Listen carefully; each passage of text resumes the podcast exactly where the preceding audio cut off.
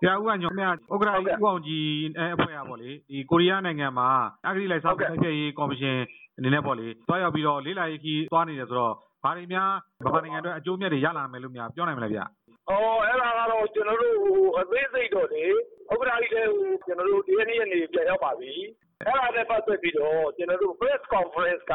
ကျွန်တော်တို့ ကျင်းပပြီးတော့ ရှင်းလင်းမှု ရှိပါတယ်။ချက်က ကျွန်တော် မသတ်မှတ်သေးလို့ ဥက္ကဋ္ဌကြီး ပြန်လာမှ သတ်မှတ်မှာမလို့။ကြာဥက္ကဋ္ဌမကြာဘူး ရက်ပိုင်းတော့သတ်မှတ်မှာပါ။ကျွန်တော်တို့ ဥက္ကဋ္ဌကြီးနဲ့ တောင်ကိုရီးယား ဥက္ကဋ္ဌကြီးနဲ့ MOU လက်မှတ်ထိုးတယ်ပေါ့။လက်မှတ်ထိုးပြီးပြီဆိုတာတော့သိကြတယ်။မနေ့က မနေ့10နာရီကျော်မှလက်မှတ်ထိုးတယ်။အဲ့ဒီထဲမှာ ပါလောက်လေးတော့ လောလောဆယ်တော့ ကျွန်တော်တို့ ပြောနိုင်တယ်ပေါ့။အကျင့်ပြကြားစားမှုတွေနဲ့ ပတ်သက်ပြီးတော့ ကျွန်တော်တို့ လေ့လာမှုတွေ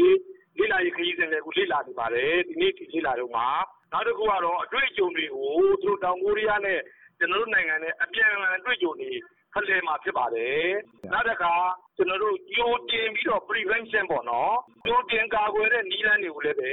သူတို့ရဲ့နိုင်ငံရဲ့ အတွေ့အကြုံတွေကိုလည်းပဲ ကျွန်တော်တို့ပေးမှာဖြစ်ပါတယ်။နောက်တစ်ချက်ကတော့ ကျွန်တော်တို့စီက တာဝန်ရှိတဲ့ ပုံကိုယ်တွေကိုလည်းပဲ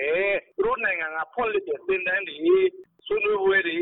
အလေးကိုဆွေးနွေးပွဲတွေ စသဖြင့်ပေါ့ အများကြီးပဲ စီမံချက်တွေကအများကြီးပါပဲဒါဒီလောဆယ်ရတဲ့သတင်းအရကျွန်တော်အနေနဲ့ပြန်ကြားရေးကော်မတီအနေနဲ့ဖြေတာပေါ့ကျွန်တော်တို့ကအဲ့ဒီတောင်ကိုရီးယားကိစ္စတွေမဟုတ်ဘူးကျန်တာတွေပါကျွန်တော်တို့အများကြီးကျွန်တော်တို့ပြောပြရတယ်အများကြီးပါပဲကိုရီးယားခီးစဉ်နဲ့ပတ်သက်ပြီးတော့လေအဲ့ဒီမှာဟုတ်ကဲ့ဟိုကိုရီးယားနိုင်ငံက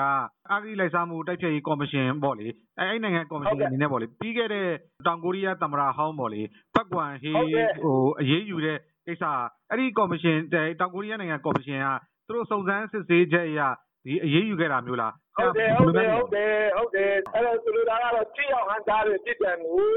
တောင်ကိုရီးယားကော်မရှင်ရဲ့အတွေ့အကြုံများအရာ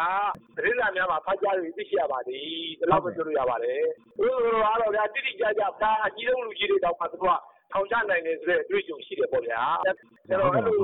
အောင်ရွက်တဲ့ပုံကိုဖြစ်ပါတယ်တောင်ကိုရီးယားနိုင်ငံအဂတိလိုက်စားမှုတိုက်ဖျက်ရေးနဲ့ပြည်သူ့အခွင့်အရေးကော်မတီ Visit and John Pat လို့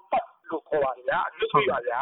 အဲ့တော့ကျွန်တော်တို့လောလောဆယ်အဲ့လောက်ပဲပြောလို့ရသေးတယ်အဲ့ဒါထဲထဲအသေးစိတ်တွေကတော့ကျွန်တော်တို့ဥက္ကဋ္ဌကြီးကလည်းဖြေမှာပါပြောချင်နေတာလေကျွန်တော်တို့ကလည်းဟုတ်ကဲ့ဆရာဦးကညုံကျေးဇူးတင်ပါတယ်ဟုတ်ကဲ့ခင်ဗျာ